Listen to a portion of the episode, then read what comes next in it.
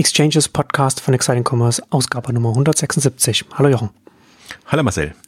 Heute wollen wir uns mit der Zukunft der Otto Group beschäftigen, anlässlich der Otto-Bilanz zum zurückliegenden Geschäftsjahr. Aber zunächst kommen wir zum heutigen Werbepartner.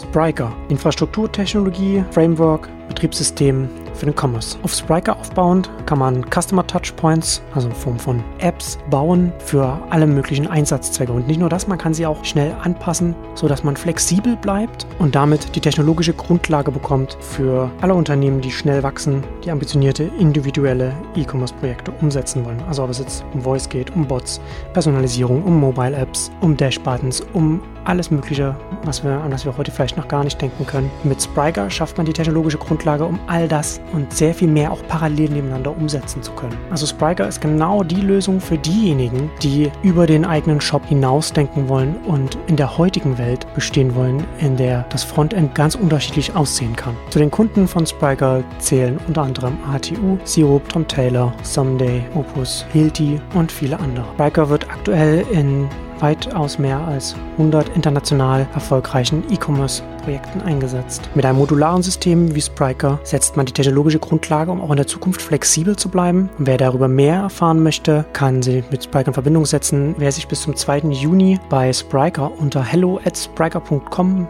spryker.com meldet, bekommt die neue Ausgabe des E-Commerce-Buchs von Alexander Graf kostenlos am Spryker-Stand bei der K5-Konferenz überreicht. Hello at spryker.com.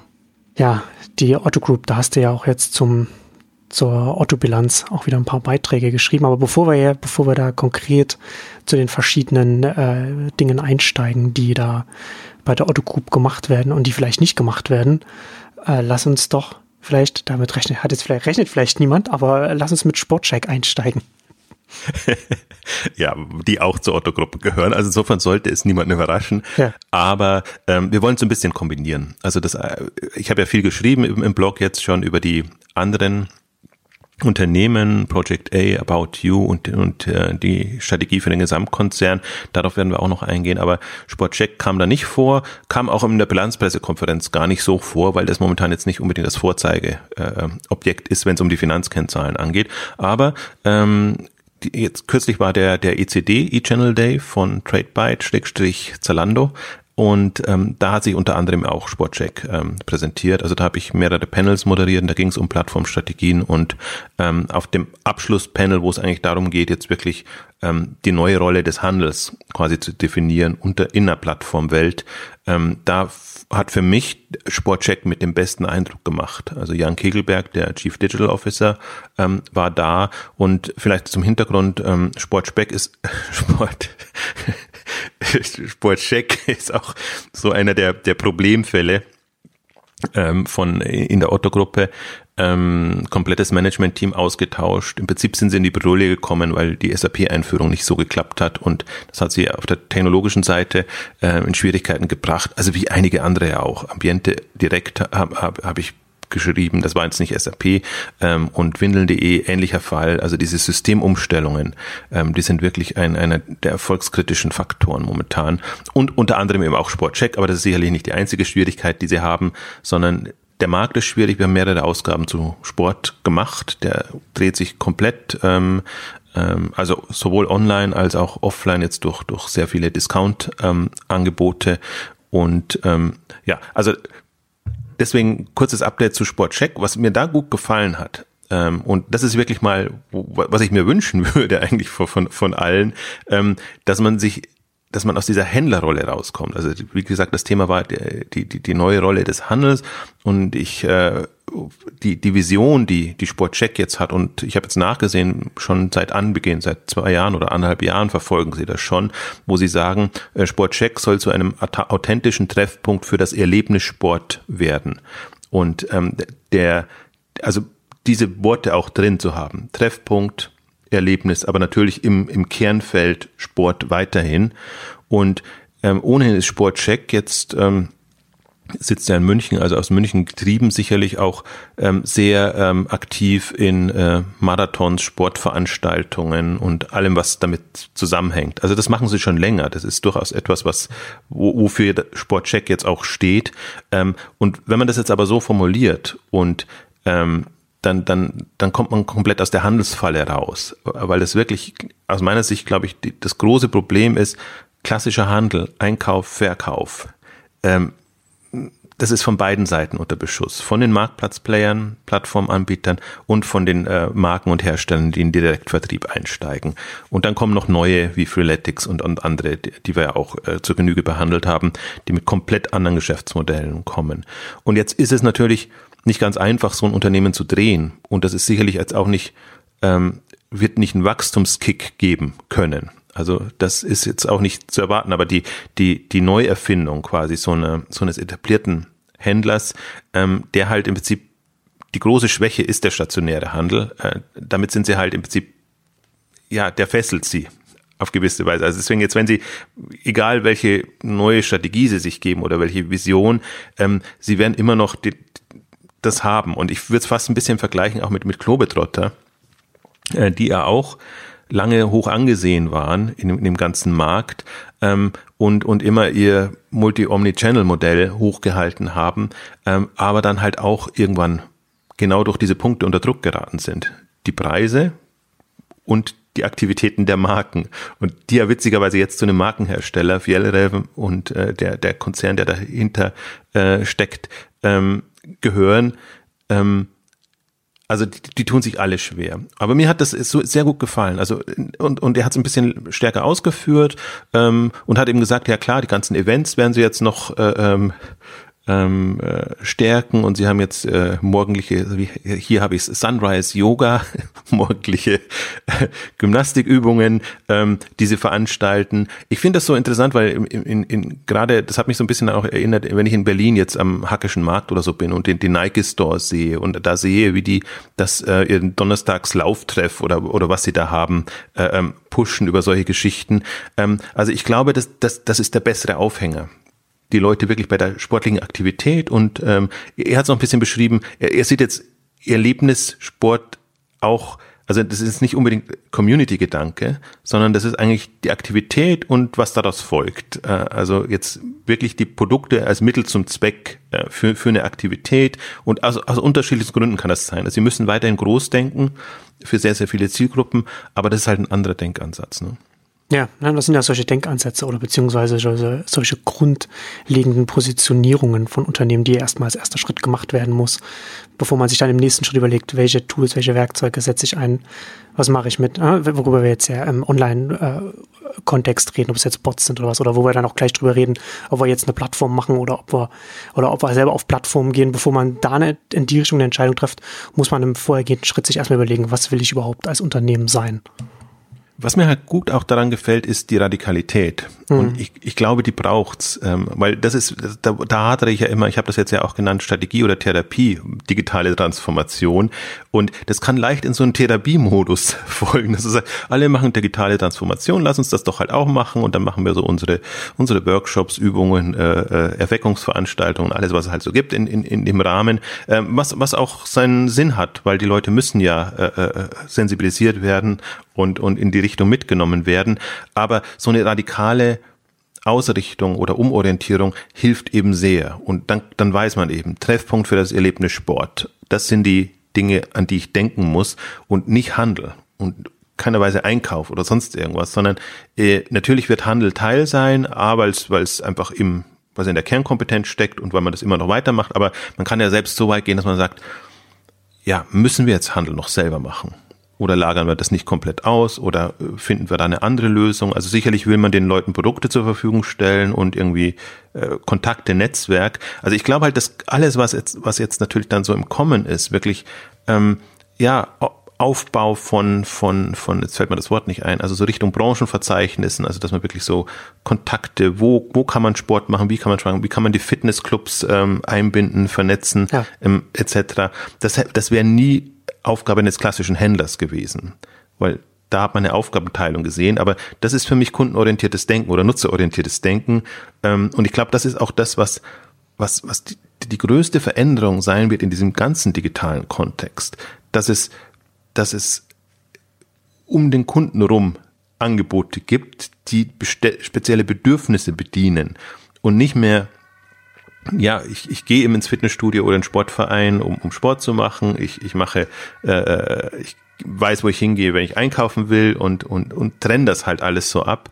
Das ist, finde ich, die Chance durch, durch eine digitale, mobile Angebote und alles, was damit zusammenhängt, dass du das im Prinzip da kannst du Partner der Wahl werden für, für den Kunden und dann steht deine Marke eben für was auch immer. Und ich kann mir da, und das haben wir ja, wir haben ja viele Ausgaben auch zum Sportbereich gemacht, äh, man sieht ja, wie die, wie die einzelnen Marken vorangehen. Ähm, also äh, Under Armour hat, hat, hat was übernommen, äh, Nike sehr früh, ähm, ähm, Runtastic ging, ging an Adidas. Und äh, Freeletics haben wir noch. Und das haben wir ja alles so durchdekliniert, äh, ähm, was jetzt da an also was, was Marken in die Richtung treiben, was neue Anbieter in die Richtung treiben und nur die Händler sind im Prinzip, das war ja auch das, die Kritik eigentlich, äh, die, die wir geübt haben. Wenn man sieht jetzt, ähm, Karstadt Sport greift enorm an, äh, 21 Sport Group und wie sie alle heißen, 21 Sport Group, kommen immer durcheinander, wie die jeweils heißen, also ähm, die, die einfach, ja, es ist schon, also es ist im Rahmen der Handelsstrategie smart, unterschiedliche Geschäftsmodelle, unterschiedliche Themen zu bündeln und eine gewisse Größenordnung zu erreichen. Es ist unter digitaler Gesichtspunkt aber auch jetzt nicht so, ähm, dass man damit ähm, nicht angreifbar wäre. Ich glaube, die anderen haben die stärkeren Angriffspunkte und da ist für mich jetzt wirklich mal Sportcheck ein herausragendes Beispiel, weil das so radikal ist, das würde man fast jetzt von einem Startup erwarten, dass man sagt, ich gehe mit so einem Anspruch in den Markt und baue es dann von Grund auf die Herausforderung und die große Kunst und eigentlich sind sie fast chancenlos. Das Ding so umzubauen aus einem bestehenden Unternehmen heraus ist natürlich extrem aufwendig. Aber er hat jetzt angekündigt, ich fürchte fast, wenn die, wir die Ausgabe veröffentlichen, äh, werden sie schon übernommen haben, dass sie jetzt äh, diese Woche noch eine Übernahme ankündigen, irgendwie in dem Bereich eher, also eher virtuell oder eher ähm, veranstaltungsseitig oder in, in, in dem Segment. Aber das ist auch dann die die Option, die da ist. Ne? Du, du, du, du kaufst oder du gehst in neue Geschäftsmodelle, Geschäftsfelder rein, ähm, hast dann andere Erlösströme, kannst aber im Prinzip über, wir haben auch viel über Kundenloyalität und, und Loyalty-Programme ähm, gesprochen, wie auch immer du das dann aufziehst, aber das ist letztendlich dann der Treiber und die Denkrichtung jetzt bei Sportcheck wäre in die Richtung, also je mehr Sport du treibst, umso mehr, umso besser bedienen wir dich in allem möglichen. Also die Punkte zahlen darauf letztendlich ein, ähm, was du machst. Und ja, das ist ein Denkansatz. Andere machen es anders. Ähm, äh, also ist gerade ohnehin so ein, so, so finde ich so, also ist spannend, so ein Thema, wenn man sich mit dem einen oder anderen aus dem Sporthandel, Online-Sporthandel unterhält, ähm, dass solche Kundenbindungsprogramme durchaus funktionieren, auch für kleinere Händler in dem, in dem ja, ich möchte jetzt nicht Nischen sagen, aber Spezialsegment, sage ich jetzt mal, und das ist ganz faszinierend, wie im Übrigen auch, also auch nicht nur im Sportbereich, auch, auch bei anderen äh, ähm, Anbietern bekomme ich das mit, dass offenbar doch, ähm, also wo man ja immer sagt, die, die Kunden sind so, so wankelmütig und gehen halt von einem zum anderen, je nachdem, was sie es finden. Aber ähm, sie sind dann doch so treu, dass sie, wenn, wenn sie mal einen gefunden haben, den sie irgendwie vernünftig finden. Und das Kriterium muss ja nicht immer nur Preis sein, sondern kann ja, kann ja andere weichere Faktoren haben, dann bleiben sie dem doch treu. Das ist ein bisschen so eine Henne-Ei-Geschichte, ne? Man muss natürlich dem, dem Kunden doch dementsprechend auch einen Grund geben, dann treu zu werden. Ja, und ich finde gerade die, die, die sich jetzt eher so ein bisschen hochwertiger ähm, ansiedeln, ähm, die kommen dann plötzlich auf Ideen und, und überlegen sich, oder probieren es zumindest mal aus, kann ich das, das, das nicht verknüpfen und stellen dann fest, hui, äh, höhere Bestellfrequenzen sind da, ähm, teilweise bezahlen sie auch, äh, äh um, um einfach ja, sei es günstigere Preise oder sonstige Vorteile ähm, zu haben, das geht dann auf einmal alles. Und ähm, ja, deswegen verfolge ich das auch sehr, sehr, äh, sehr intensiv jetzt in dem in dem Pre also ist, ist nicht Premium, aber ist halt jetzt nicht dieses Discount-Abverkauf-Schiene. Äh, also man ist ja sehr leicht Premium dann schon, wenn man nur die versucht, die, die, die regulären Preise einzuhalten. Ähm, also halt eine vernünftige klassische Handelsstrategie. Und ähm, interessant ist ja auch, sich, sich vor dem Hintergrund mal anzugucken, wer da wie unterwegs ist und wer wie stark auf Abverkauf dann setzt oder eben auch nicht. Also es gibt, äh, ich muss ein bisschen abschweifen, aber vielleicht äh, zwei Fälle, die mir in letzter Zeit aufgefallen sind oder worüber ich gelesen habe. Das eine muss ich nur kurz erwähnen, das ist sehr bekannt. Äh, Zara im Prinzip, die, die wenig Abverkauf machen müssen, weil sie immer eher so just in time erst produzieren und dann einfach geringere, geringere äh, Ausfälle haben. Und das zweite bei einer Konferenz in äh, der Schweiz begegnet, ähm, jetzt in, in dem Sinne kein kein äh, Online-Player, aber Nile. Ich weiß nicht, ob, ob jemand mit dem was Nile Clothing. Das ist in München äh, äh, präsent mit einem Store und ähm, ist ähm, also hat ein sehr junges Team jetzt, gibt schon länger, ist aber noch sehr klein, aber die Philosophie ist so und äh, das fand ich auch irgendwie sehr, sehr interessant, dass sie nie die aktuelle Saison abverkaufen, sondern die lieber einlagern und ein Jahr später nochmal bringen und dann die Möglichkeit haben, das zu machen. So dass die Leute immer wissen, in der aktuellen Saison findest du immer also die setzen auf wechselnde Sortimente und bringen immer wieder was Neues rein, hm, aber sie lassen die Ware quasi dann mit den Preisen da und die Kundinnen sind dann auch so erzogen, dass, dass sie das äh, so nutzen. Und, und das ist auch ein, finde ich, ein äh, spannendes Innovationsfeld. Wie komme ich aus der Preisfalle raus? Hat gar nichts mit Online zu tun, mit nichts, aber witzigerweise begegnet einem das jetzt öfter, weil es natürlich auch eine Not ist und, und da Lösungen gefragt sind. Und ich glaube, da entwickelt jeder seine eigenen Strategien die fand ich sehr smart. Also ja. hat auch Nachteile. Ja, muss natürlich entsprechend auch die Lagerfläche dann haben. Ja, deswegen, das kann man jetzt so als, als kleinerer Anbieter noch machen und, und, und durchhalten. Ähm, das hat dann genau den, den Nachteil, dass es natürlich dann auch, auch kostenseitig äh, ähm, Probleme bietet. Ähm, ja, aber ist es eine Möglichkeit, eine, eine, eine Option. Ähm, und ich glaube, die Händler, die, ja, die sich nicht ganz dem Preiskampf und auch eine Amazon-Welt, sage ich jetzt bewusst dazu, ausliefern wollen, ähm, die müssen im Prinzip in die, dieser Richtung auch ähm, innovativer werden. Ähm, ja, aber das war jetzt abgeschweift, weil im Prinzip Sportcheck in eine ganz andere Richtung geht. Also da geht es jetzt wirklich darum und die haben denken jetzt sowohl in, in Community-Geschichten, also Erlebnis klar, also wenn, wenn sie so Läufe haben oder, oder alles mögliche, das, das kannst du, Sport kannst du halt schön inszenieren und auch sehr viel Servicebereich. Also sie haben halt eben auch ähm, Ski äh, äh, Leihservice, Ski äh, Montieraufrüstung, Wachs Geschichten und so Sachen. Ähm, also all das in dem ganzen, also für die unterschiedlichen Sportarten und alles. Und es sind ja immer noch, äh, äh, machen mehrere hundert Millionen Euro Umsatz. Das heißt, äh, das ist jetzt nicht so, dass du dich jetzt äh, durch so eine Strategie dann plötzlich zu einem Nischenanbieter zurückentwickeln kannst, sondern die, die, die Idee ist eigentlich schon, schon größer. Und das, das finde ich halt, also wer so radikal denkt, dem gebe ich ja alle, alle, wie soll ich sagen, Vorschusslorbeeren in Anführungszeichen. Also da kann man dann auch nicht so kritisch von Quartal zu Quartal oder von Jahr zu Jahr gucken, äh, ob sich das sofort rechnet, sondern spannend ist da ja dann zu sehen, was nehmen sie jetzt dazu, wie befruchtet sich das. Ähm, ich glaube schon, dass es eine dass es eine unheimliche, also dass es schon eine Schnelligkeit braucht, weil du, wenn du sowas angehst, musst du es relativ schnell angehen, damit, weil dir das eine wegbricht und das andere noch nicht stark genug ist, ähm, wenn du es konsequent machen willst. Und ich habe versucht zu fragen, aber das war natürlich auch eine unfaire Frage, wie viel das Handelsgeschäft dann irgendwann mal noch ausmachen kann. Ähm, das kann er natürlich jetzt so auch nicht sagen, aber ähm, jetzt lass das, lass das wirklich, lass die Strategie aufgehen und lass jetzt die Erlösströme aus den Nicht-Handelsmodellen explodieren. Also dann kann man, es kann auch in Richtung gehen, dass Handel weniger ausmacht des, des Gesamtumsatzes oder des, der Bedeutung des Unternehmens als alle Restaktivitäten.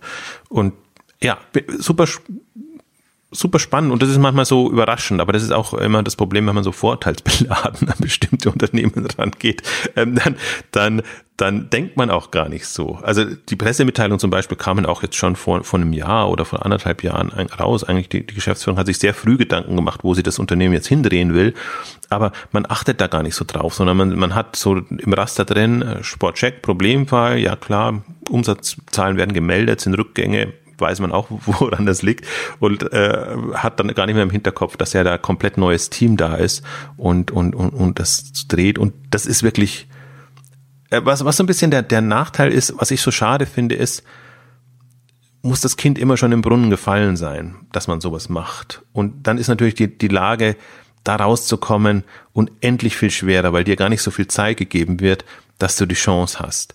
Und das ist ja generell, das ist ja auch, woran ich mal hadere mit der Otto-Gruppe, äh, dass ich mir immer denke, meine Güte, ihr, ihr, wisst ja prinzipiell, dass es schwierig wird und ihr seht ja, dass bergab geht und ihr habt im Prinzip auch, das ist ja nicht so, dass die die Otto-Gruppe nicht, also nicht, nicht, nicht, wie soll ich sagen, äh, ähm, nicht im Radar hätte, was alles passiert und, und was möglich wäre und auch im Prinzip, was man im Prinzip machen müsste. Ähm, die, die, der Punkt ist immer, und das ist bei jedem Konzern, das kann man jetzt einer Otto-Gruppe nicht angreifen, ist, wann ergreife ich Maßnahmen? Wann steige ja. ich ein? Wenn es mir noch gut geht, wenn es so anfängt zu kriseln, dann, dann als Manager gehst du aber immer in, eher in Rettungsmodus. Ja, jetzt lass uns erstmal das Ding wieder einigermaßen auf Kurs bringen und dann machen wir uns Gedanken, wie es grundsätzlich weitergeht. Und selten hast du halt so einen Fall, ja, bei, Sportcheck war es schon wirklich am Argen. Also das, das, das glaube ich war irgendwann eine Hop- oder Top-Entscheidung. Machen wir da noch weiter oder machen wir nicht mehr weiter? Ähm, wie gesagt, jetzt durch eher durch, also der Katalysator war die, waren die Systemthemen, ähm, aber sicherlich jetzt auch durch die durch die generelle Ausrichtung. Also das ist dieses dieses klassische Multichannel, was was eben Sportcheck lange sehr hoch gehalten hat und ähm, also ist einfach ein, einer der Leidtragenden von der mangelnden Frequenz in den Innenstädten und alles, was damit zusammenhängt. Das heißt, du kannst, selbst wenn du jetzt, du kannst noch so ein guter stationärer Händler sein, das, das wird dich nicht, äh, das wird dir trotzdem das Genick brechen. Also, äh, deswegen äh, mal mit einem positiven Beispiel eingestiegen jetzt zu der ganzen ähm, Otto-Debatte. Ähm, ähm, es geht äh, witzigerweise und äh, das, das sind so, radikale Ansätze.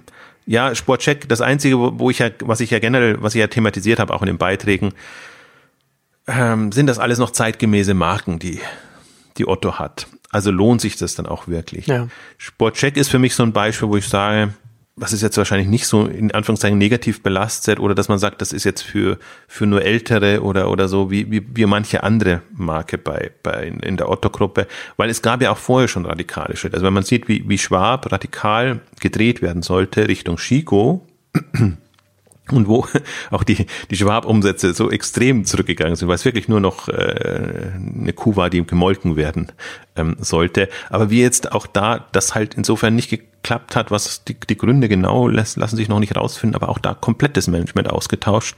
Und in, auf der Bilanzkonferenz hieß es nur, ja, da hat der operative Schwierigkeiten und ähm, also was auch immer, ob jetzt da konkrete Vorfälle waren, dass man einfach falsche Managemententscheidungen im Operativen getroffen hat oder die Strategie generell nicht aufgeht, ähm, sei dahingestellt. Eigentlich hieß es immer, dass Shigo so ein Vorzeigebeispiel ist, weil es als Marke geführt wurde, ähm, also als Eigenmarke, die eben über auch alle Kanäle dann äh, präsent ist, was bei Marken immer viel mehr Sinn macht natürlich als bei, bei, bei Handelsmodellen. Ähm, und das, da witzigerweise, das ist ja was, also man kann es positiv oder negativ auslegen. Was bei Otto überall jetzt passiert ist. Also ich habe es Stühlerücken genannt oder oder also zum, zum, Teil ist es ja wirklich so, der eine Manager geht zum anderen äh, Unternehmen und das ist so äh, ja äh, Personalkarussell, ähm, aber eben auch komplett auswechseln. Und Baumarkt, Baumarkt direkt gab es jetzt ja auch die Meldung, dass man wegen strategischer Differenzen äh, sich getrennt hat, also komplett neues Management, äh, Schwab komplett neues Management, ähm, Bauer und Montbry haben neues Management, weil die Leute in die Konzernstrukturen gegangen sind. Ähm, also auch äh, Austausch, das ist dann eher so dieses äh, äh Stühlerücken und das passiert schon. Und jetzt die große Frage ist für mich jetzt, lohnt sich der Aufwand? Und ähm, ja, ne, es ist ja, ja es ist ist fies formuliert. Also, ne, ja, aber selbst ein Otto.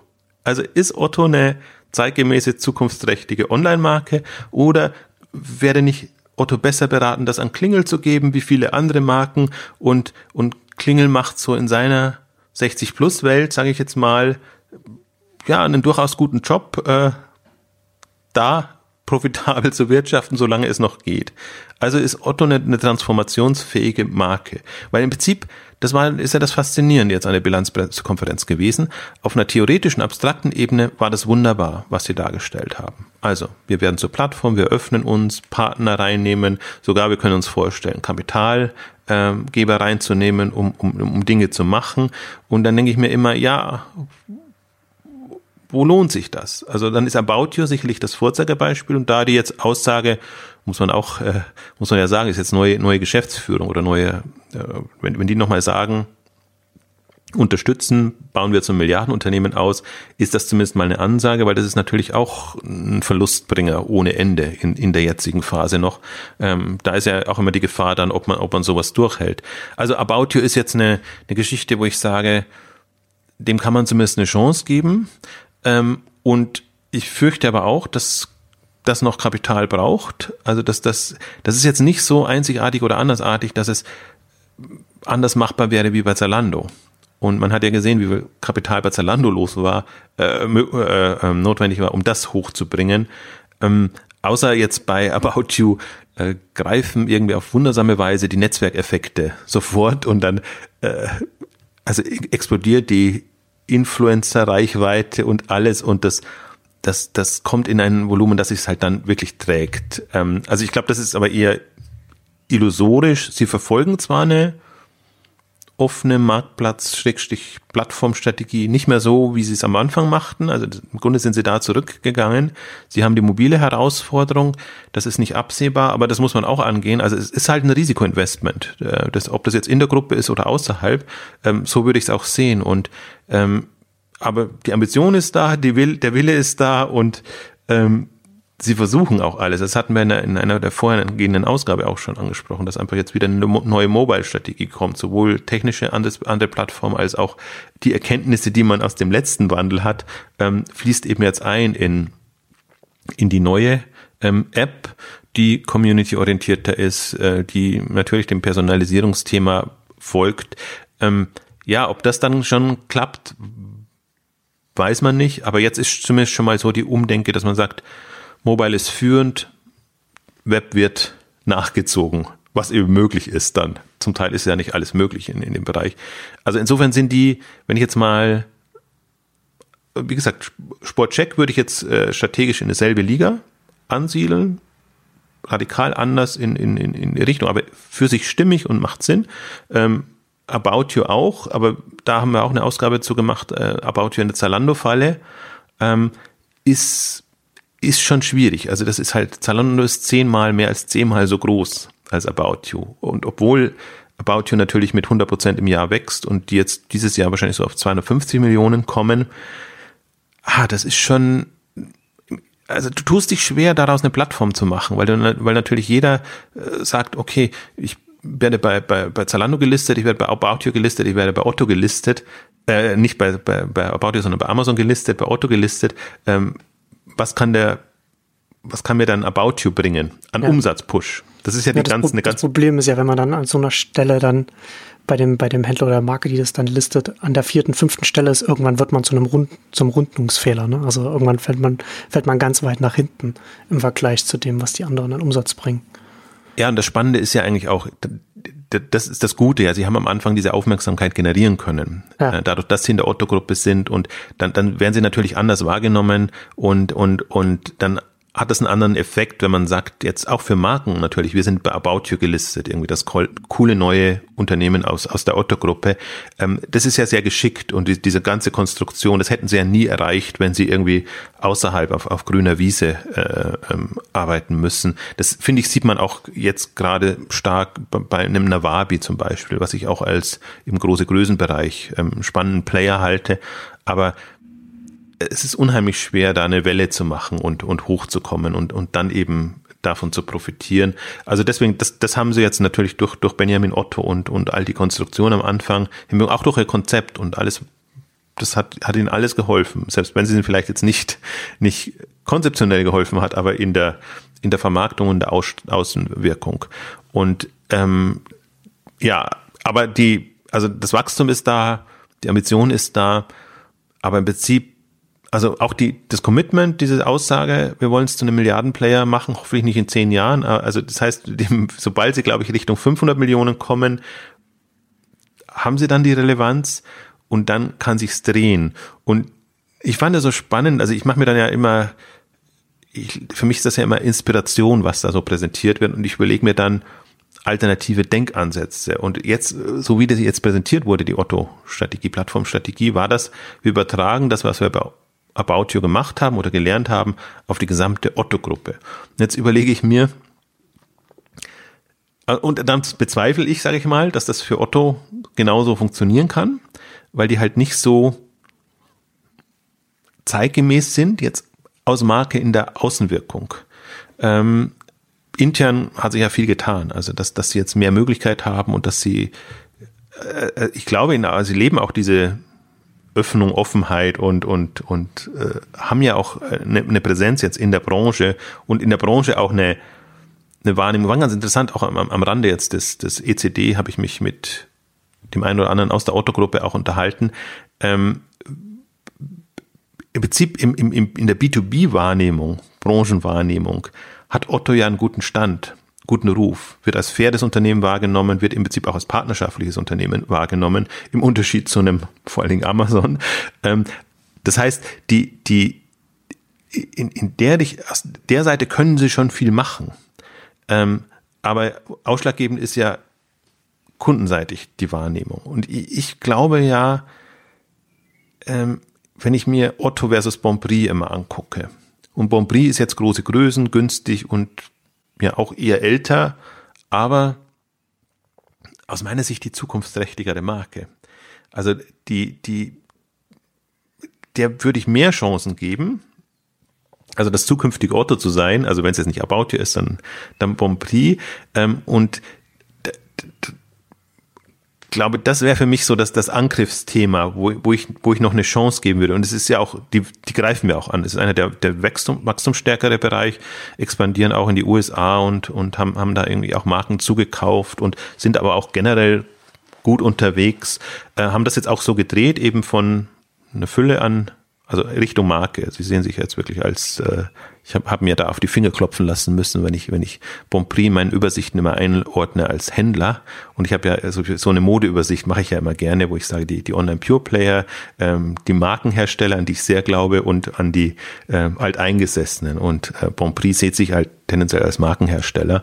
Und ja, promotet sich ja auch so ähm, in, in, diversen Aktivitäten.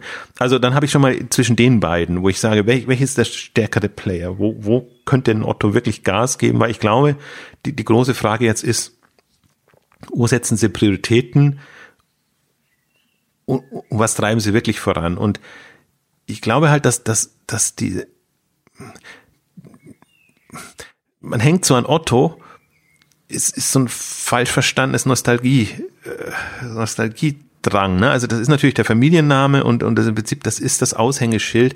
Ähm, und aber Otto hat, also und sie machen aber, also sie machen aus, aus Notlösungssicht machen sie ja auch spannende Sachen. Ähm, aber ich glaube, sie dürfen Sie dürfen sich nicht von dem Gedanken verabschieden, dass Otto nicht mehr zu Otto gehört. Ähm, weil was sie ja machen und was ja spannend ist, diese ganzen Satellitenshops, die sie gemacht haben im Möbelbereich, wunderbar funktionieren, also machen Umsatz, also wenn die Zahlen jetzt alle so stimmen, gehe ich mal so von aus, sind, sind online pure und, und gehen voran. Und jetzt haben sie ja sogar wieder ihr Your Home aktiviert, weil vorher hatten sie ja eigentlich lauter ähm, Teil- und Nischensegmente, Schlafwelt, Couch, Couch und was es alles gab. Und Your Home ist quasi jetzt, und was sie nicht haben, und das ist das Problem, vielleicht so muss ich so anfangen, was ist Otto? Ist Otto Mode? Ist Otto Möbel? Ist Otto Elektronik? Das sind ihre drei, oder, Haushaltsgeräte. Das sind ihre drei starken Bereiche. Und sie, also je nachdem, wie es, wie es passt, also solange Zalando hochkam, war Otto immer die Fashion Nummer eins etc. Wird man sich die Branche Home24 und, und den Möbeleinrichtungshäusern, ist Otto plötzlich die Nummer eins oder ein führender Player im Möbelbereich. Ähm, ist es auch umsatzseitig, aber ist es ja nicht in der Wahrnehmung. Und jetzt wäre die Frage, gelingt es einem Otto zum Beispiel, ähm, Your Home nach vorne zu bekommen als Your Home by Otto oder Powered by, also so dass die eigentliche Hauptmarke runterrückt, aber das, so dass sie die Chance haben, wirklich Your Home als führenden Möbelplayer äh, zu positionieren und das würde sich aber dann komplett drehen müssen und ähnliches im Modebereich, habe ich mir dann gedacht, könnte nicht About You bei Otto quasi das nächste Otto sein. Und dann hat man aber das Problem, dann hat Otto keinen Platz mehr. Und deswegen, deswegen meine ich, warum das lieber nicht an, an Klingel abgeben oder, oder eine andere Lösung zu finden und ganz klar zu gucken, was, was sind die Zukunftsthemen, Zukunftsbereiche und wo habe ich tatsächlich eine Chance, eine Plattform draus zu bauen und, und das entsprechend zu machen, weil die Argumentation war gut. Äh, wie gesagt, auf der Theorie äh, super. Also Otto hat halt im Möbelbereich auch diese, diese Lieferservice-Geschichten, Aufstellsachen und so, die machen das lang genug und haben das schwierige Geschäft ja gut im Griff. Aber es geht halt sehr unter bei Otto und dass Otto jetzt, also soll Otto ein Ikea werden, also soll Otto zum Möbelhändler werden, macht auch keinen großen Sinn. Also und, und so hadere ich gerade ähm, mit, mit, mit, mit dem, weil die Umsatzentwicklung ist nicht so, war die letzten Jahre nicht so, dass, dass, dass irgendwie da eine große Perspektive zu sehen ist. Also sie wachsen so ein bisschen, aber müssen immer auf die Profitabilität achten und ach, ist alles schwierig. Jetzt ist Zalando vorbeigezogen vom Umsatzvolumen, weil Zalando halt komplett anders aufgestellt ist. Also Mode ohnehin verloren. Auch im Prinzip jetzt die, die, die Nummer zwei oder drei oder was auch immer man dann, dann sein will im, im, im im Onlinehandel, Otto sagt natürlich immer, ja, wir sind halt nur im, im deutschen Bereich oder so, und deswegen sind wir noch größer als Zalando. Und also man kann das hin und her drehen, aber ich, ich sage, und das glaube ich, haben wir auch in einer anderen Ausgabe gesagt, ähm, dass, dass es natürlich auch eine Kunst ist, einen deutschen Player zu internationalisieren und dann aus, aus dem deutschen Markt heraus quasi als europäischer Player dazustehen. Das ist ja selbst bei Otto nicht nicht gegeben in dem Sinne. Also jetzt haben sie, fand ich so, also Otto ist ja auch manchmal im Detail liegt ja das Vergnügen, muss man sagen. Also, weil, weil sie halt auch quasi Internationalisierung bekannt gegeben haben, dass sie aus Österreich die Schweiz erobern. Und ja, also das, das ist ein Weg, und ähm, aber das ist jetzt nicht so Internalisierung, wie ich mir das jetzt ja. vorstellen würde. Was im Prinzip About You auch noch vor, bevorsteht. Also das ist auch noch eine, eine Schwäche, dass das nicht. Also Otto ist ja international als Konzern da. Das ist ja immer das Witzige. Aber ähm, die, die, diese Marken sind nicht europäisch internationalisiert, so dass sie in England, Frankreich, Skandinavien und natürlich auch Deutschland und äh, Österreich und der Schweiz präsent wären. Ähm, ja, also das, das sind so meine meine Überlegung, wenn ich so durchgehe, und das ist auch das, wo ich,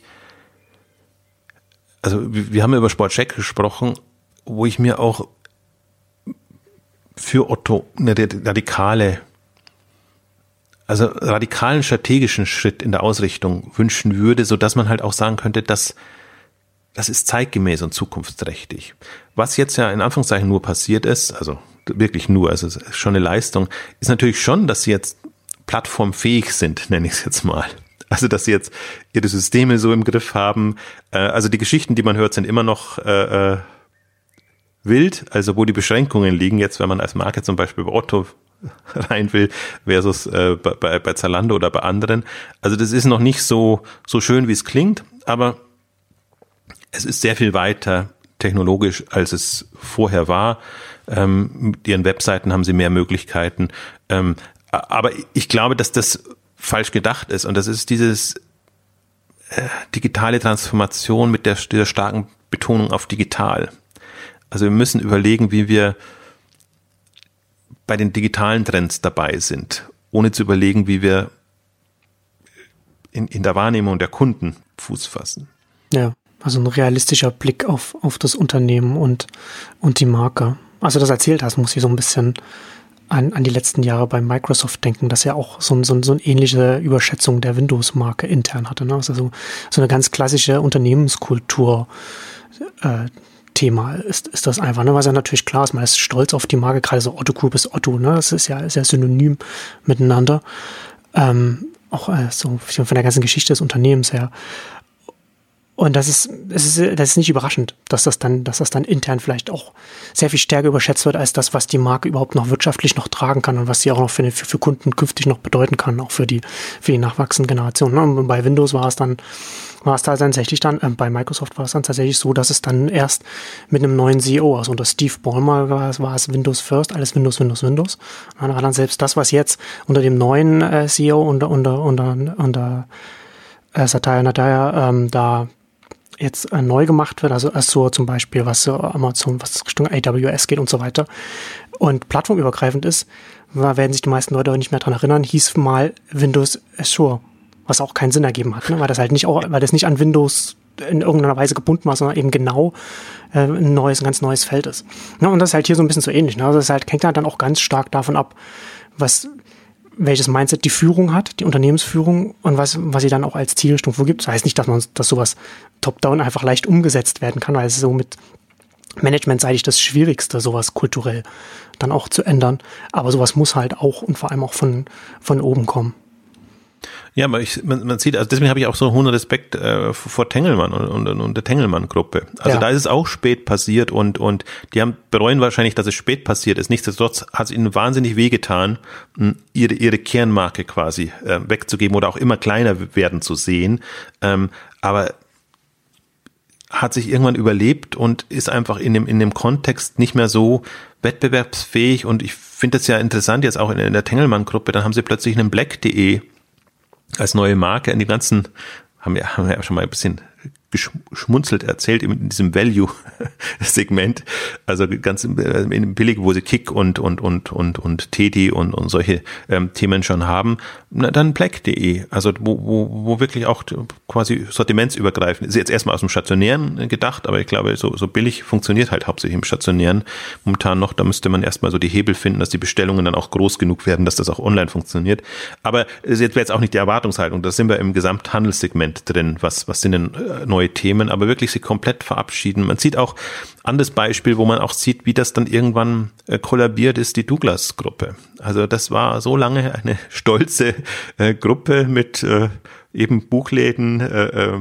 also entstanden ja eigentlich aus, aus glaube ich, aus Hussel heraus, irgendwie aus dem, aus dem äh, Konfiseriebereich ähm, und ähm, Douglas als Hauptmarke und wenn man sieht, was jetzt, also wie, wie Douglas sich jetzt entwickelt oder wie das weitergeht, ähm, also zweimal Private Equity quasi Runde gedreht und jetzt gerade in Spanien übernommen, in äh, Italien übernommen, in Frankreich vorher schon übernommen, ähm, neue Marken ähm, und es ist gar nicht gesichert, dass Douglas am Ende die Marke ist, die bleibt. Ne? Das könnte sein, dass jetzt eine der anderen äh, Marken plötzlich die Douglas-Geschäfte ersetzt. Ähm, das ist halt jetzt nicht mehr so, also es war jetzt nicht die Douglas-Familie, insofern ist es ein bisschen vielleicht anders hergeholt, aber es war schon so, ich glaube, das, das ist die, die größte Marke, an der man am meisten hängt.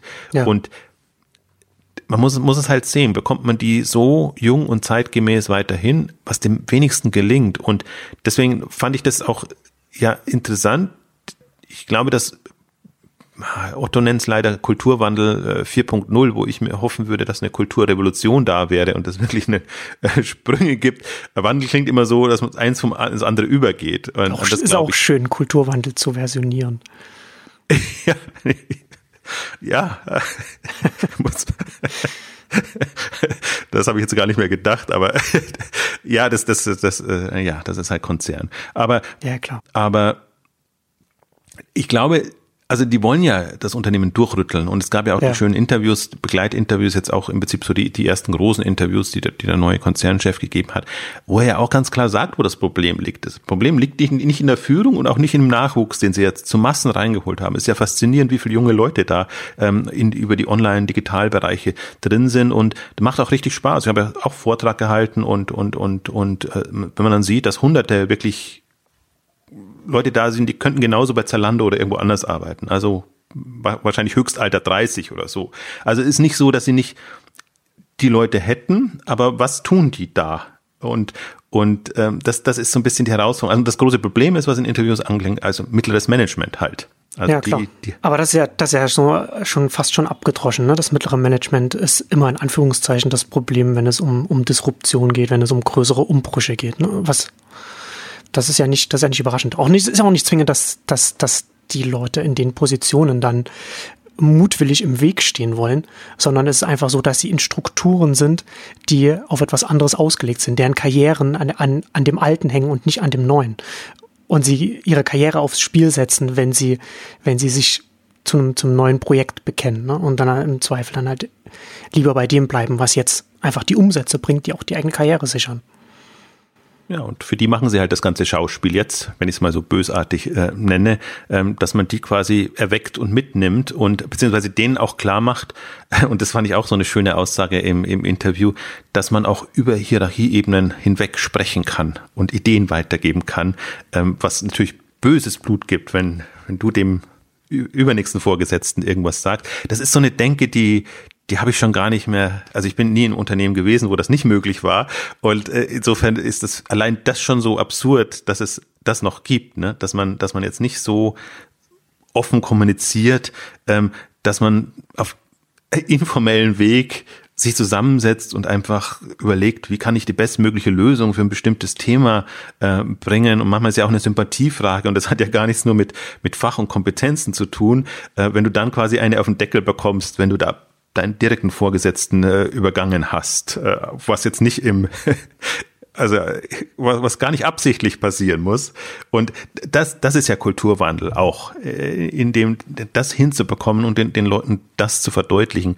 Nur das würde gleichzeitig bedeuten, dass die Strukturen ähm, geändert würden. Und das fand ich auch das Spannende. Ähm, About You ähm, neben der technologischen Reorientierung auch einfach organisatorisch sich zu überlegen, wie man das anders macht. Ähnlich jetzt bei Sportcheck kann man nachlesen, auch super viele Leute reingeholt, auch eine sehr flache ähm, Hierarchie jetzt, also auch da komplett äh, umgedreht. Und das, das wird wahrscheinlich auch sein. Also man muss das einmal durchschütteln und dann hoffen, dass damit die Prozesse nicht kollabieren, weil das ist ja auch, also das Hoheitswissen ist ja schon, ähm, schon auch enorm und äh, das, das irgendwie aufzubrechen, ähm, ist schwierig, also macht ein Unternehmen natürlich auch extrem fragil und angreifbar. Ähm, deswegen verstehe ich auch, dass, dass man da lange zögert und ja, es, also das ist, das ist, glaube ich, das riskanteste um, um Unterfangen. Aber die Frage ist, wann, wie lange drückt man sich darum rum und wie kann man das angehen? Also, aber ich glaube halt, äh, nochmal auf den Punkt zurückzukommen, ähm, es wird leichter, wenn du irgendwie radikal was anderes machst. Also wenn du ohnehin schon strategisch dich anders ausrichtest, dann glaube ich, ist es auch für Leute nachvollziehbarer, dass, dass einfach die Positionen nicht mehr so sind, dass im Prinzip die ganze Organisation nicht mehr so ist, äh, weil du einfach einen anderen Zweck äh, erfüllst für den Markt, für, für den Kunden. Und das sehe ich jetzt ja nur bedingt. Also wie gesagt, ich, ich sehe es schon und mir wird ja immer vorgeworfen von der PR, dass ich so demotivierend bin, was, was, was die Leistungen innerhalb mhm. der Gruppe angeht. Ja. Und äh, sehe ich aber irgendwie nicht als meine Aufgabe. Also ich sehe schon, den Zuspruch, den alle in der Otto-Gruppe verdienen, weil sie sich voranentwickelt haben.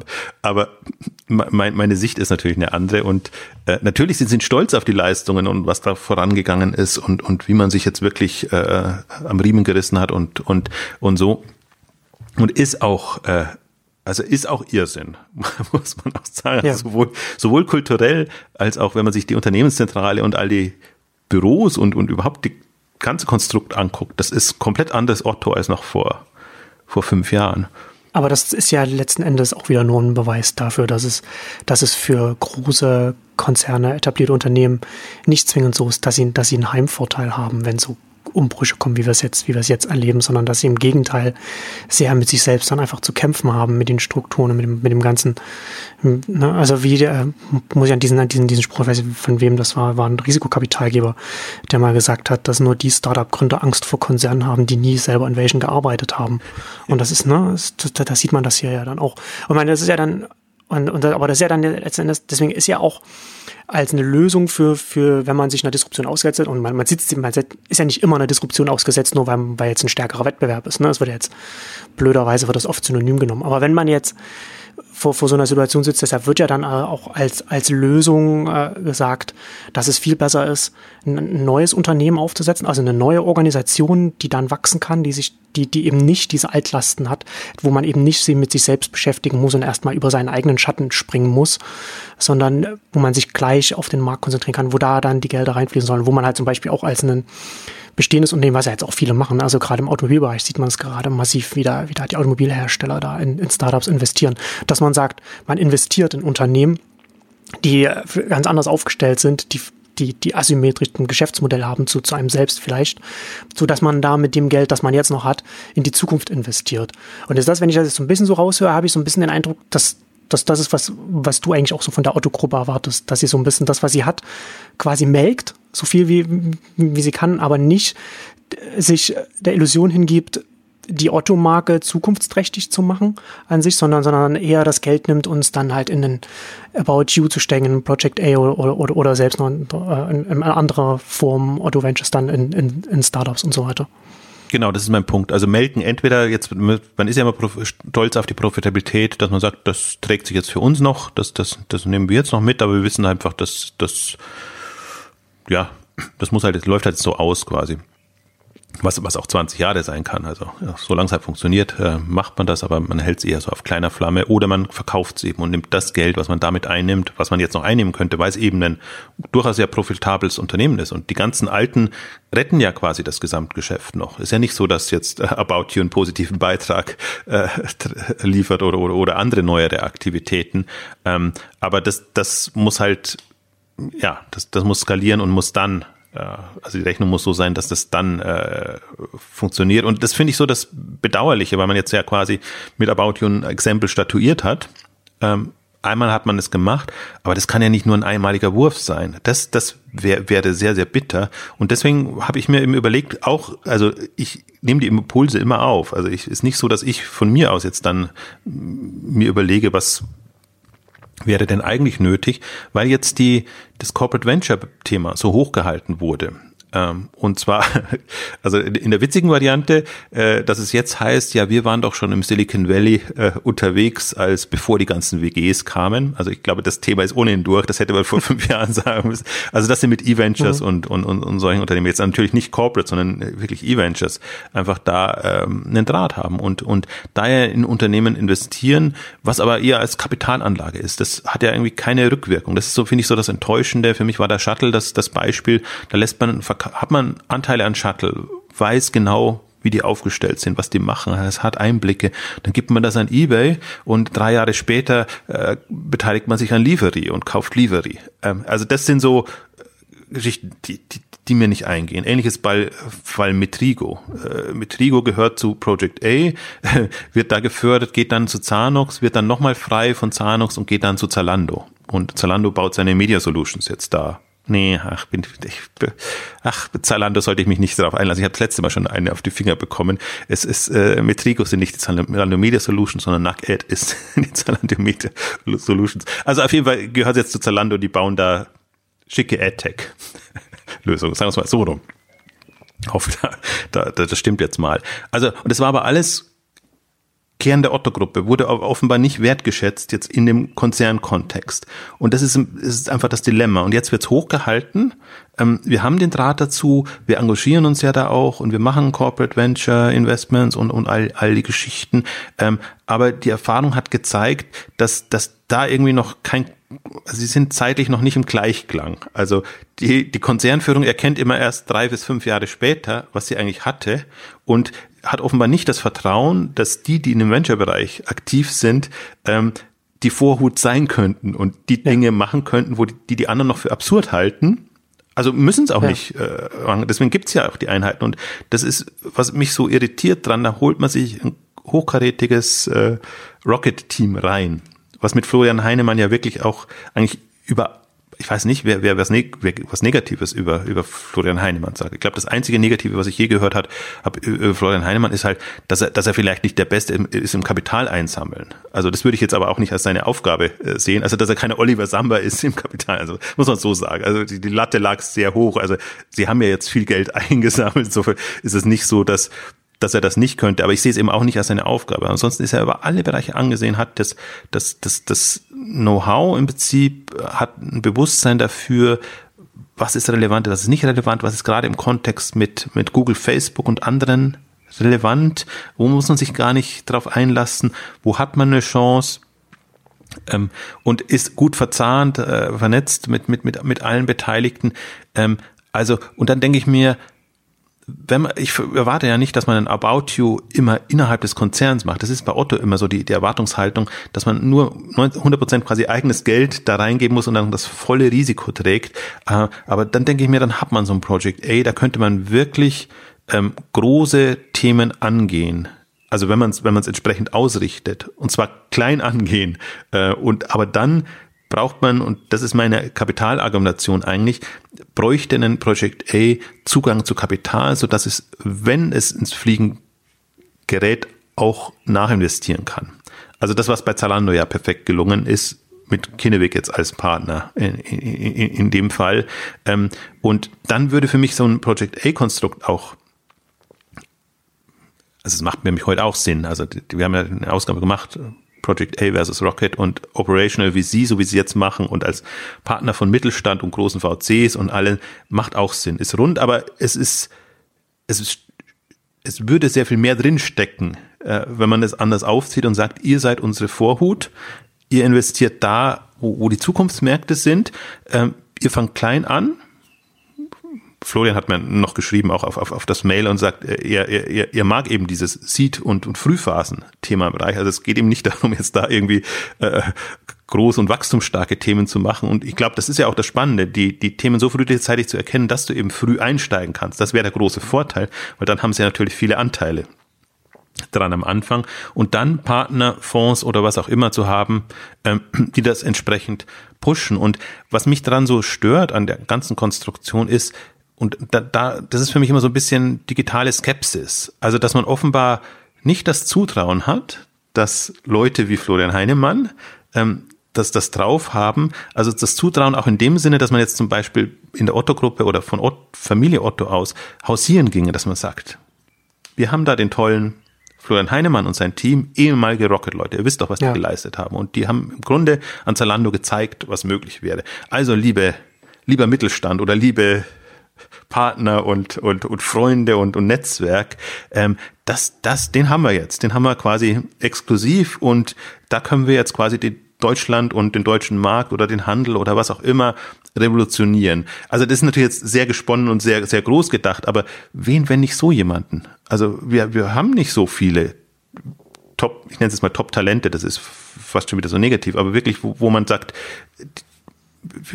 und die, die werden richtig, richtig genutzt. Ich habe Florian Heinemann ist für mich in der Autogruppe das Beispiel und Martin Sinner bei, bei, bei Media Saturn. Wenn ich mich mit Martin Sinner unterhalte, äh, äh, finde ich das Wahnsinn. Also unheimlich smart und ich folge nicht jeder Argumentation, aber ich, ich merke am Puls der Zeit, der weiß, hat, hat eine, wie soll ich sagen, der, der, der hat eine Idee davon, wo es hingehen kann, ähm, weiß aber genau oder hat eine Skepsis da, wo, wo, ja, wo er auf keinen Fall reingehen würde, wo viele andere gerade noch reingehen, weil er schon zwei, drei Schritte vorausdenkt. Äh, und solche Leute zu haben und, und, und, und mit einem Team zu haben, die das dann auch unterstützen. Also das sind natürlich jetzt nicht, die können nicht alles, äh, alles alleine selber machen. Ähm, das, das ist so ein Pfund, mit dem man wuchern könnte, ähm, dass, dass ich das nicht verstehe. Und es ist ja nicht so, dass ein Florian Heinemann jetzt in der Autogruppe nicht angesehen wäre und ist auch nicht so, das hat Tarek in den Kommentaren geschrieben, ähm, dass er auch nicht was bewirken würde. Also sowohl im Bewusstseinswandel, ich glaube auch in der Unterstützung von, von About You. Ich kann mir vorstellen, dass About You nicht nur wegen Benjamin Otto diese äh, mehreren hundert Millionen Euro bekommen hat, sondern auch, weil ein Florian Heinemann sagt, ja, äh, das Thema ist es, es geht nur mit viel Geld und es muss hat er ja auch immer propagiert, es müssen 20-Jährige sein oder es muss die Generation sein, die das Thema vorantreibt. Also es ist ja nicht so, dass er nichts bewirkt, aber jetzt, wenn, wenn ich jetzt mir aus, aus Hebelsicht betrachte und wie könnte man sowas hebeln?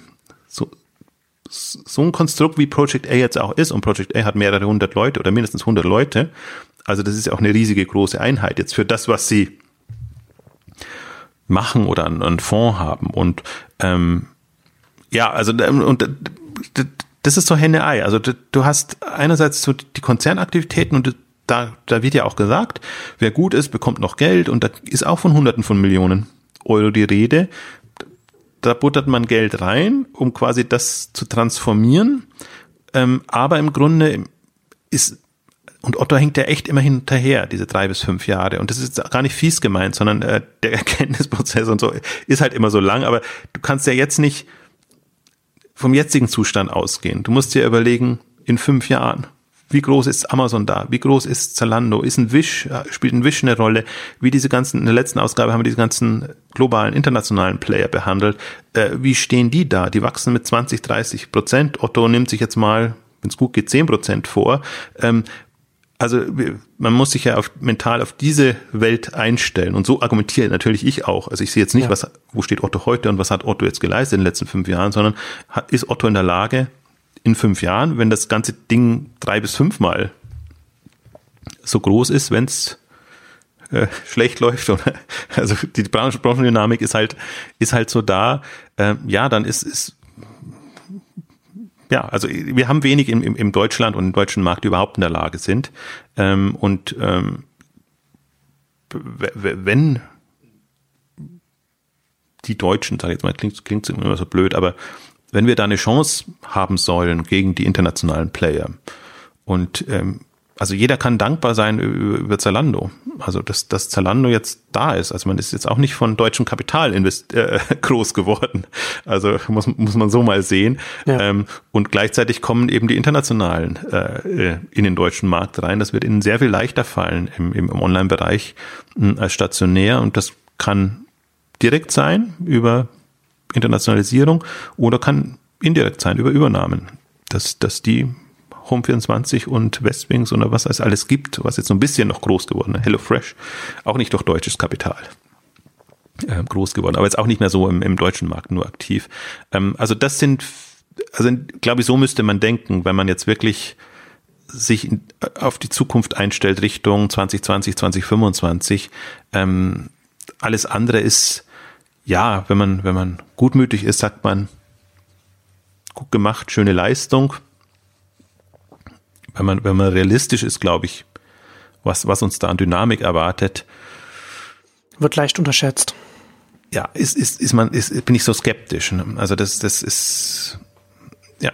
Also damit haben wir jetzt aber eigentlich auch alle Themen so, so äh, als Update abgehandelt. Bietet sich immer die Jahrespresse Konferenz bietet sich immer an, weil dann Geschäftsbericht auch rauskommt. Da bin ich jetzt gar nicht eingegangen. Da sind auch einige äh, kleine, schöne Highlights drin. Also da kann man es noch mal ein bisschen, bisschen vertiefen. Sowohl das Selbstverständnis immer in der schönen äh, Image-Teil, ähm, als auch die Kennzahlen. Und ähm, ich habe jetzt mal bewusst nicht darauf rumgehackt, äh, dieses, ah, die, diese Kennzahlen immer von Jahr zu Jahr. Äh, das nur mit reinnehmen, was einem passt und dann, was man abstößt, äh, taucht dann gar nicht mehr auf und dann immer die Wachstumsraten nur auf das Bestehende zu nehmen. Ähm, also das, das ist ohnehin, das, das ist, das macht aber, glaube ich, jeder Konzern so. Aber das ist natürlich ganz, ganz schwierig, um dann wirklich auch einzuschätzen, was, was passiert. Man kann es, finde ich, am besten kann man es immer an der Mitarbeiterzahl deutlich machen. Man kam von 54.000, im letzten Jahr ging es runter auf 52.000, jetzt sind wir unter 50.000, was noch zu Otto gehört. Also das heißt jetzt nicht, dass Anlassungen waren, sondern das sind Teile, die jetzt nicht mehr äh, zum Unternehmen gehören. Jetzt positiv, wenn Otto natürlich jetzt profitabler arbeitet als vorher, heißt das, die Mitarbeiter erwirtschaften mehr bei gleichem Umsatzlevel. Das ist ungefähr so das, was was gerade passiert wie gesagt, das ist keine, keine harter Sanierungs- und Entlassungskurs. So kann man es nicht sehen, aber der Effekt ist dasselbe. Dass man sich von mehr und mehr Mitarbeiterteilen trennt und dann eben die wirtschaftlich äh, tragfähigeren Konzepte behält. Und das ist, das ist keine Wachstumsstrategie. Ne? Das ist nur ähm, ja, Überlebenskampf mehr oder weniger. Und ein About You wird es nicht rausreißen. Also About You müsste quasi von, von 0 auf 10 Milliarden explodieren, äh, sodass Otto in den Dimensionen mitspielen könnte. Ja. In denen es heute ist. Also da ist noch gar nicht jetzt so viel äh, also Zusatz äh, äh oder oder oder Potenzial äh, erschlossen. Ähm, und das ist immer die Frage, das, das halt, welche Ambitionen hat man in dem Bereich? Und ähm, das war ja ein anderer Kritikpunkt, den, den ich auch vielleicht abschließend als Bemerkung so sehe. Letztes Jahr war die Entscheidung, wird die Otto-Gruppe unternehmerisch geführt oder wird sie von Managern geführt? Also sprich, wenn Benjamin Otto reingenommen wär, gekommen wäre, wäre das sicherlich radikaler unternehmerischer geführt worden. Ähm, jetzt wird mehr oder weniger Portfolio verwaltet und wird eben nach Strukturen gesucht. Und die Frage ist jetzt, ob in Anführungszeichen ein gestaltender Gesellschafter so durchgreift und sagt, ich will auch sozusagen von außen unternehmerisch das Unternehmen voranbringen. Ähm, das wird jetzt spannend sein. Also ich finde, die nächsten Jahre werden, werden sehr spannend, weil die neue Führung da ist, die neue Konstellation im Gesellschafterkreis, ähm, weil nichts ausgeschlossen wurde, sowohl Übernahmen als auch äh, äh, Kapitalgeber reinzunehmen. Ähm, also man kann auch durchaus noch mit allem rechnen. Das ist jetzt nicht, das ist jetzt nur so ein Ist-Zustand mit dem, was bekannt ist einfach sich nochmal ein Bild zu machen. Wir haben es vor einem Jahr gemacht, so ein Quo Vadis äh, Otto-Ausgabe. Da wurde ja, da war die Ankündigung quasi, dass, dass, dass es eben den, den Wechsel gibt oder in welcher Form. Jetzt sieht man so mit der strategischen Ausrichtung. Was es ist im Rahmen der Erwartung, würde ich jetzt mal sagen. Und ja, alles andere sehen wir. Vielleicht abschließend noch, äh, welche Unternehmen aus der Otto Group werden auf der K5 vertreten sein? Wir, also klassisch, muss man fast sagen. Die, die man erwartet. You, About You und Project ja. A. Also jetzt äh, im Programm, äh, da sind alle. Also das, ja. das freut mich auch immer zu, äh, zu sehen, einfach, dass, dass äh, aus, aus einer kompletten Otto-Gruppe, von, von Otto selber, Heine, ähm, Sportcheck, äh, also aus, aus allen Bereichen, ähm, natürlich die, die ganze Shopping 24, ähm, Welts Match und, und wie sie heißen, dass, dass die komplett ähm, vertreten sind und was man auch gesehen hat, also der eine sagt, äh, glaube nicht, dass der Impuls jetzt äh, letztes Jahr äh, von der K5 kam, aber wenn, wenn Otto so, so Otto Now das, dieses Mietthema macht oder so, das war halt genauso, dass, dass die Themen, die wir besprochen haben, irgendwie neue Services und, und diese äh, neuen Value Pools, das freut einen dann, wenn man sieht, dass so die, die Jungen, die aber auch da waren, ähm, also dann, dass die dann auch das sind, die die Innovationstreiber sind und die Themen äh, voranbringen. Also deswegen hoffe ich durchaus auch, dass eine K5 auch Inspiration für die Otto-Gruppe äh, bringt, würde ich mir zumindest wünschen. Ähm, aber ich freue mich sehr drauf auf die, die Session mit, mit Florian Heinemann. Da neige ich ja immer dazu, ihm so viel Zeit zu geben wie möglich. Letztes Mal hatten wir einen sehr kurzen, mit einer halben Stunde. Das hat mir dann leid getan, da sind wir wirklich durchgesprintet durch alle Themen. Ähm, diesmal ist das so der, der Abschluss des ersten Tages und da kann man es zur Not auch ausdehnen. Das habe ich ihm so noch nicht gesagt. Aber äh, die, die, die, also wir hatten ja auch schon mal eine Stunde oder anderthalb Stunden oder hat er in der vorletzten Ausgabe hat er ja einen eigenen Track-Programm-Blog gemacht. Ähm, ich finde das unheimlich ähm, ja inspirierend auch zu sehen, also gerade auch wenn, wenn Florian die Speaker auswählt und wirklich sehr hochkarätige ähm, Leute einlädt, dann sieht man halt, das ist nochmal eine komplett andere Welt, an die wir wahrscheinlich auch mit einer K5 nicht ranreichen. Aber die würde auch viele überfordern und das macht keinen Sinn, jetzt eine, eine, eine Konferenz zu machen, wo du nur mit, also das ist dann teilweise ja schon abgehoben, was, was dann passiert, äh, nur das, das besprichst, das, das soll nicht Sinn und Zweck sein. Aber jetzt ähm, Florian Heinemann über Plattformthemen zu sprechen und ähm, er muss sich ja mit seinen Startups da in dieser Welt in irgendwie positionieren und die auswählen, die halt eine Chance haben, hat gleichzeitig natürlich aber auch den Blick auf die Otto-Gruppe. Da freue ich mich sehr drauf und About You, Sebastian Beetz freue ich mich auch drauf, weil äh, bis jetzt ja immer Tarek da war, der, der, der ja auch äh, also mit dem kann man auch äh, unheimlich gut, unheimlich viel besprechen. Der ist auch in vielen Themen tief drin, was zum Teil ja gar nicht äh, sein Hauptthema ist. Also der ist ähnlich wie, wie ein Alex Graf oder andere. Ähm, also das kommt immer nur bis zu einem Bruchteil rüber. Ähm, wo die Ahnung haben, weil sie mit vielen Leuten sprechen, weil sie, weil sie Einblicke haben in, in, in Themen und so. Und deswegen, das ist jetzt das Modell auch, dass wir mit der K5 fahren, dass wir versuchen, diese Leute auch da zu haben.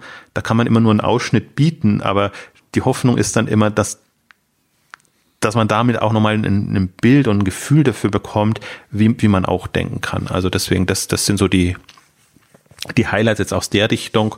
Und ähm, dann gucken wir mal. Fast müsste man jetzt noch einen Sportcheck jetzt tatsächlich auch dazu bitten und einladen, weil es wirklich aus der Theorie heraus, für, für, ein, für ein etabliertes Unternehmen, wie kann ich mich radikal transformieren, ist das schon erstmal jetzt ein theoretischer Case, ob sie es dann äh, wuppen, ist, ist was anderes.